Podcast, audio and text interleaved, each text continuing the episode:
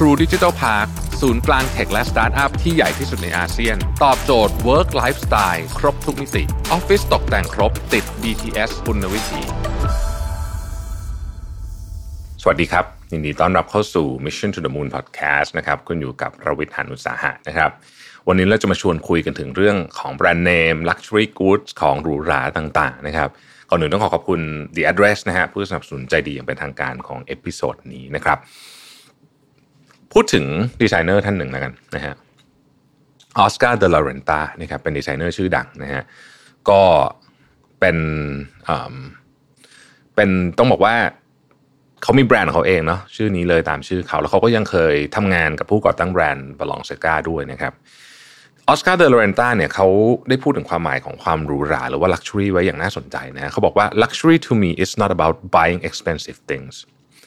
it's about living in a way where you appreciate things นะครับสำหรับเขาแล้วเนี่ยความหรูหราไม่ใช่การซื้อข้าวของแพงๆ แต่เป็นการใช้ชีวิตแบบที่ชื่นชมคุณค่าของสิ่งต่างๆ รอบตัวเราต่างหากนะครับ หลายคนอาจจะเห็นด้วยกับคำพูดของเขานะว่า จริง ๆ การซื้อของแบรนด์เนี่ยมันไม่ได้เป็นเป็นเรื่องของว่าเอ้ยคุณภาพดีนะครับซื้อของลักชัวรี่จริง ๆ มันมีความรู้สึกหรือว่าประสบการณ์ที่แบรนด์นั้นให้แบบที่อาจจะไม่สามารถอธิบายออกมาเป็นตัวเลขได้นะครับ ถ้าพูดกันตามตรงเนี่ยหากเราพูดถึงแค่เรื่องของฟังก์ชันหรือว่าคุณภาพอย่างเดียวเนี่ยนะเราอาจจะหาของที่ราคาใกล้เคียงกับของแบรนด์เนมได้นะครับคุณภาพใกล้เคียงของแบรนด์เนมได้ แต่ว่าราคาอาจจะถูกกว่านะฮะแต่ว่าหลายครั้งเนี่ยเราก็ไม่เลือกแบบนั้นนะเราเลือกเพราะว่าเราอยากได้ luxury goods คำถามก็คือว่าทำไมเราถึงเป็นแบบนั้น เราอาจจะคิดเคยคิดว่าเราตัดสินใจซื้อของทุกอย่างด้วยเหตุผล แต่ในความเป็นจริงแล้วเนี่ยนะครับ อารมณ์เข้ามาเกี่ยวข้องกับการซื้อของอย่างมากเลย นะครับเพราะฉะนั้นเนี่ย luxury is emotion การขายสินค้า luxury เนี่ยมีประเด็นเรื่องของอารมณ์เข้ามาเกี่ยวข้องเยอะและการตัดสินใจซื้อของผู้คนก็เช่นกันนะครับวันนี้เราจะมาชวนคุยกันว่าทำไมคนถึงตัดสินใจซื้อของแบรนด์เนมแล้วก็สินค้าเหล่านั้นเนี่ยจะส่งผลต่อความรู้สึกแล้วก็ชีวิตหรือประสบการณ์ของเราอย่างไงนะครับ เริ่มต้นที่ประเด็นแรกก่อนว่าทำไมเราถึงตัดสินใจซื้อของแบรนด์เนมนะครับถ้าเรามีเงินแบบเยอะแยะมากมายเนี่ยการซื้อของแพงๆก็คงไม่ต้องตัดสินใจอะไรเยอะนะครับ แต่ว่าหลายกรณีเนี่ยเราก็ไม่ได้เงินเยอะขนาดนั้นนะฮะแต่ว่าเรายอมลงทุนซื้อกระเป๋าแพงๆสักใบหนึ่งนะครับ หรือว่าบางคนก็ซื้อนาฬิกาอะไรเงี้ยนะฮะคำถามก็คือว่าจริงๆอะกระเป๋าที่แพงขนาดนั้นเนี่ยมันอาจจะมีกระเป๋าที่คุณภาพใกล้เคียงกัน อาจจะราคาถูกกว่าเจ็ดแปดเท่าได้เนี่ยนะฮะคุณภาพใกล้เคียงกันในฟังก์ชันของความเป็นกระเป๋านะฮะทำไมเราถึงไม่ซื้อนะครับก็อาจจะต้องตอบบอกว่ามนุษย์นี่ไม่ได้ตัดสินใจด้วยเหตุผลอย่างเดียว เราตัดสินใจด้วยอารมณ์เยอะมากๆนะครับ แต่ก่อนเราเคยเชื่อกันนะว่ามนุษย์ใช้ลอจิกหรือว่าเหตุผลในการตัดสินใจเยอะมากนะฮะแต่ว่างานศึกษาหลังๆเนี่ยเขาพบว่าจริง ๆ แล้วเนี่ยมันไม่ได้เป็นแบบนั้นนะฮะ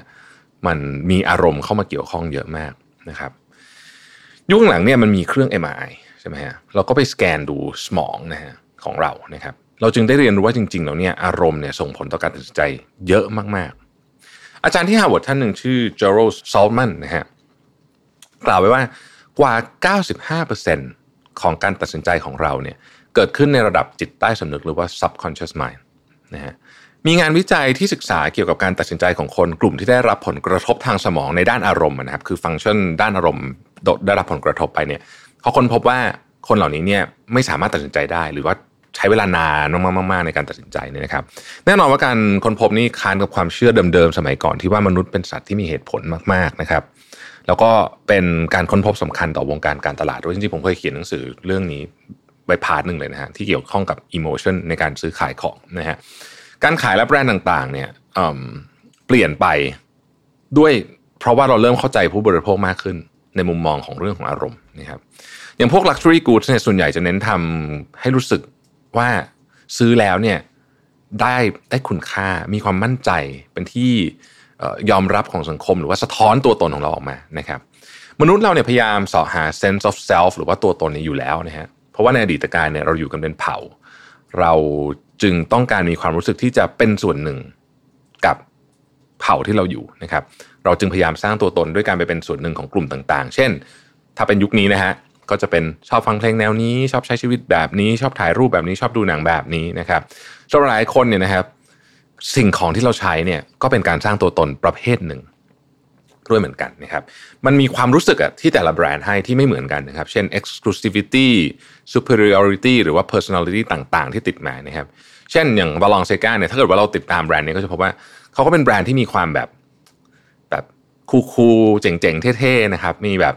มีอารมณ์ของความแบบเป็น rebel นิดหน่อยอะไรอย่างเงี้ยนะถ้าเกิดใครได้ติดตามแบรนด์นี้ก็น่ารักดีก็คือก็เป็นแบรนด์ที่เขามี character ที่ชัดเจนนะครับ นอกจากจะช่วยสร้างตัวตนของเราในสังคมแล้วเนี่ยการใช้สินค้าเหล่านี้เนี่ยยังให้อะไรเราอีกบ้างนะครับนะฮะเราต้องมาตั้งคำถามนี้ต่อนะ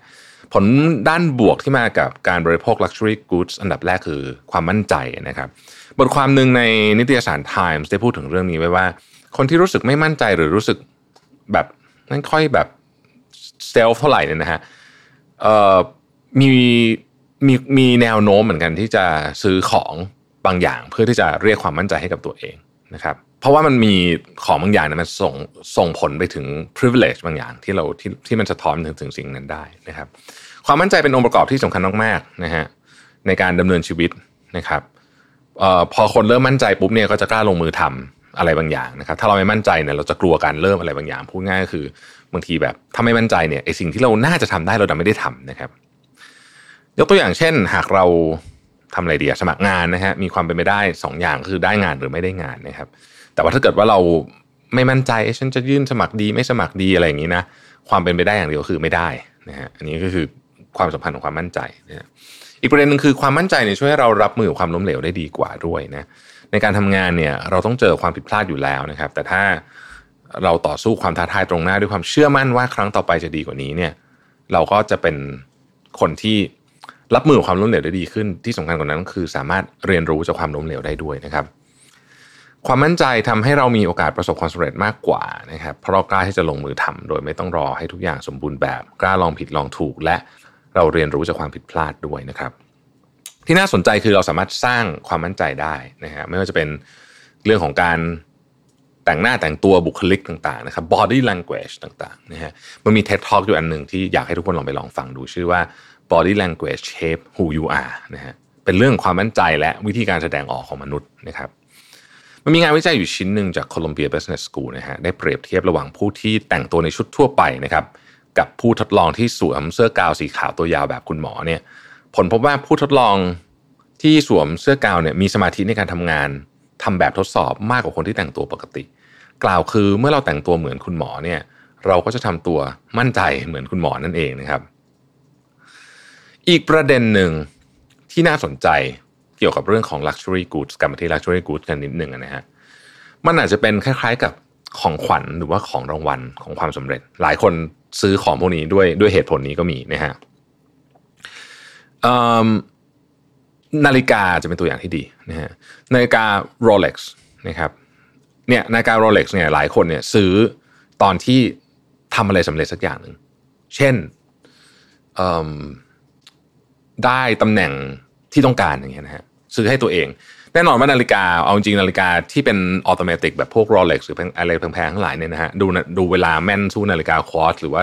แม้แต่นาฬิกาที่อยู่ในมือถือเราไม่ได้เนาะแต่ว่ามันไม่ใช่เรื่องของการบอกเวลาเนาะมันเป็นเรื่องของการบ่งบอกถึงว่า มันเป็น reminder แล้วกันนะฮะของความสำเร็จของเราอะไรแบบนี้เป็นต้นนะครับคำถามคือทำไมต้องซื้อ ของแพงๆ เวลาที่เราสำเร็จใหญ่ ๆ ทั้งๆที่จริง ๆ แล้วเวลาสำเร็จความสำเร็จเองมันก็น่าจะเป็นรางวัลที่ดีอยู่แล้วไหมนะฮะ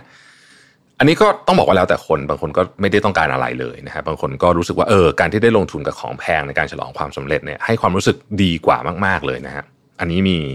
งานวิจัยชิ้นหนึ่งที่ Caltech เขาให้ผู้ทดลองสองกลุ่มนะครับลองกินไวน์ตัวเดียวกันเป๊ะเลยนะคือไวน์ตัวเดียวกันเป๊ะ แล้วก็เขาสแกนสมองดูนะครับเพื่อดูการทำงานของสมองเขาก็สอบถามไปเรื่อยนะฮะว่ารู้สึกยังไงนู่นนี่ผลกลุ่มที่บอกว่าวายนั้นแพงคือคนตอนแรกไม่รู้ว่าวายขวดเท่าไหร่ แต่ว่ากินสองกลุ่มเนี่ยเป็นวายตัวเดียวกัน คนที่ถูกบอกว่าวายนั้นแพงเนี่ย ดื่มดำกับประสบการณ์มากกว่า ซึ่งอันนี้เนี่ยประสบการณ์นี้นี่เจอบ่อยมากเลยนะฮะในเวลาไปไปดื่มวายกับเพื่อนเนี่ยเราจะรู้สึกทันทีว่าถ้าขวดเนี้ยมันแพงเนี่ย มันจะอร่อย ทั้งนั้นที่จริงบางทีโดนแกล้งก็มีนะฮะผมก็เคยเจอหลายรอบแล้วนะทีนี้เนี่ยต้องบอกว่า มันเป็นเรื่องธรรมดาที่เราจะให้ค่าของแพงมากกว่าสมองเรามันเป็นแบบนั้นอยู่แล้วนะครับ แต่ไม่ได้หมายความว่าเราจะต้องใช้ทุกอย่างแพงไปซะทั้งหมดนะฮะอีกงานหนึ่งนะครับเป็นงานวิจัยเหมือนกันเรื่องของ placebo นะฮะเป็นการทดลองให้คนสองกลุ่มทานยาแก้ปวดเป็นพลาส s บ o ทั้งคู่นะฮะก็คือเป็นยาเป็นแป้งอะแป้งอัดเม็ดว่างั้นเถอะนะครับ แต่บอกราคาต่างกันนะฮะ กลุ่มที่เข้าใจว่ายาเม็ดละ 80 บาทเนี่ยรายงานผลว่าปวดหัวน้อยลงจริง ๆ ยาได้ผลนะครับ แต่กลุ่มที่ไปบอกว่ายาเม็ดละ 3 บาทเนี่ย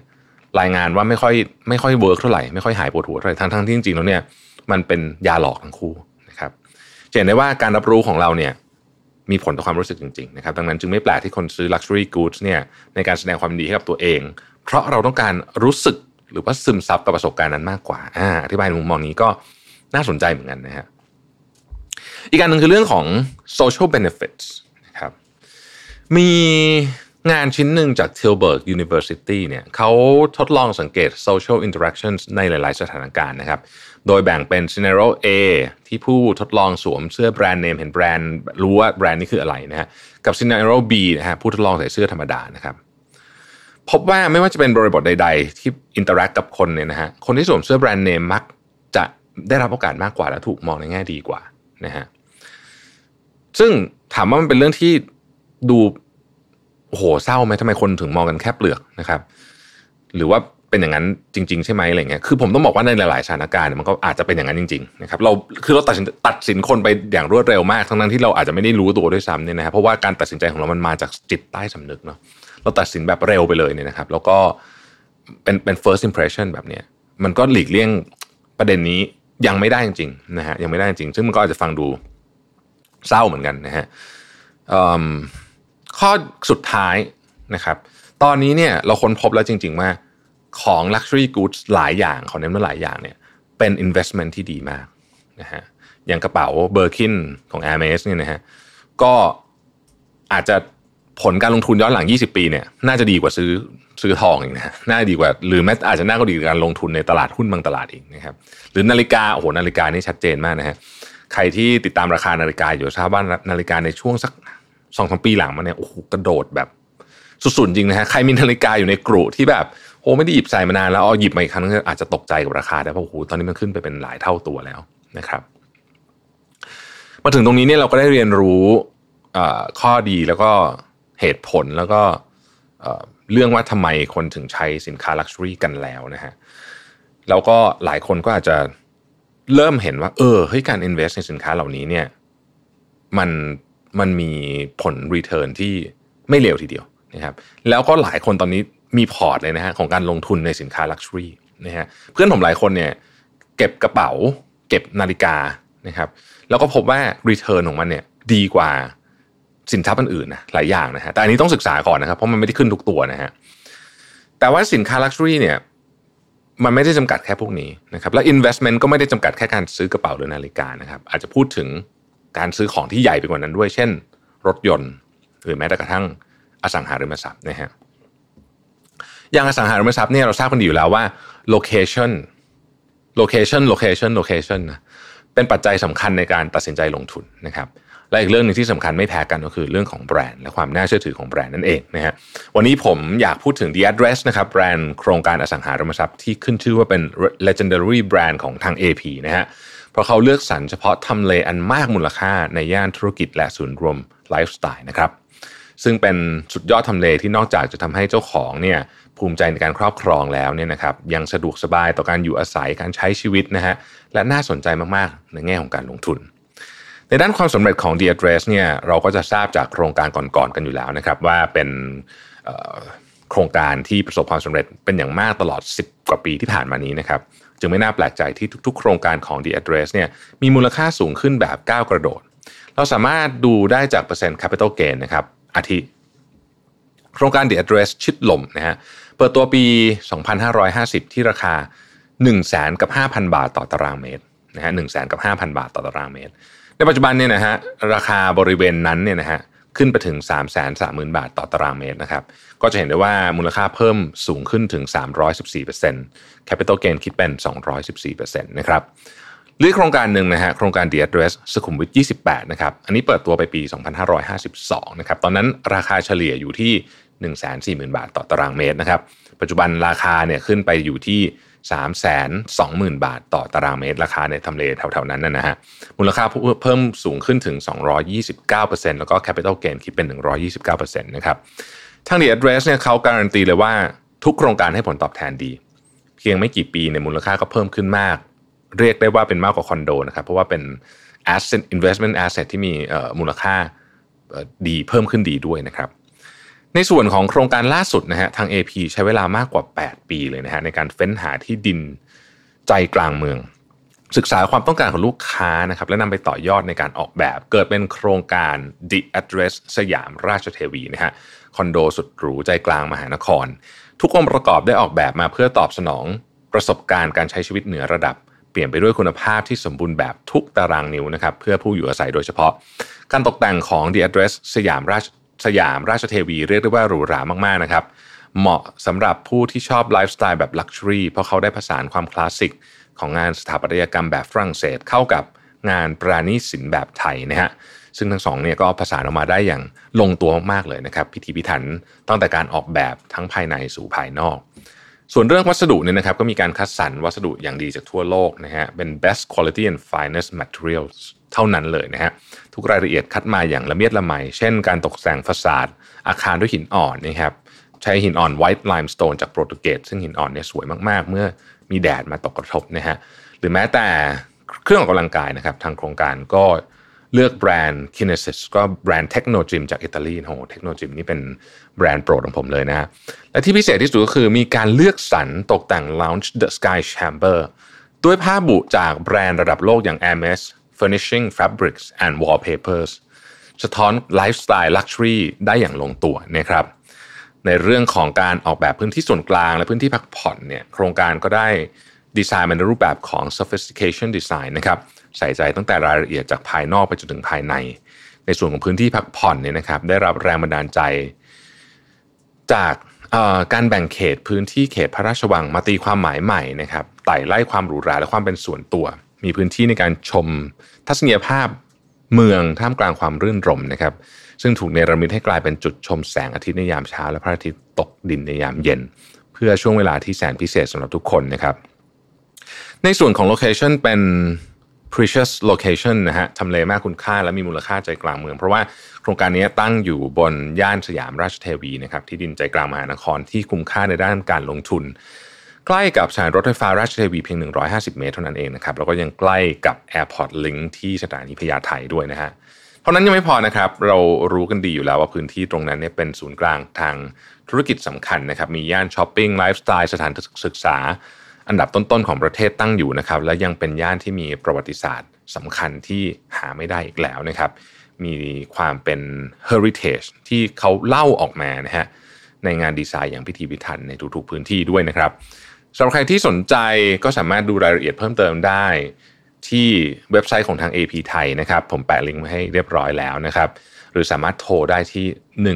1623 นะครับ ขอบคุณที่ติดตาม Mission to the Moon นะครับ แล้วเราพบกันใหม่พรุ่งนี้ครับ สวัสดีครับ